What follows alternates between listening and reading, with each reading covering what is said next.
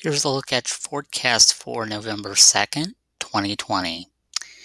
Widespread frost before eight A M, otherwise sunny, with your high around fifty-four degrees. For your Monday night, widespread frost mainly after five A M, otherwise clear, with your low around thirty-five degrees to thirty-four. For Tuesday, areas of frost before eight A M, otherwise sunny, high near sixty-eight degrees. For Tuesday night, clear, low around forty-one degrees. That's your latest forecast. Have a good day.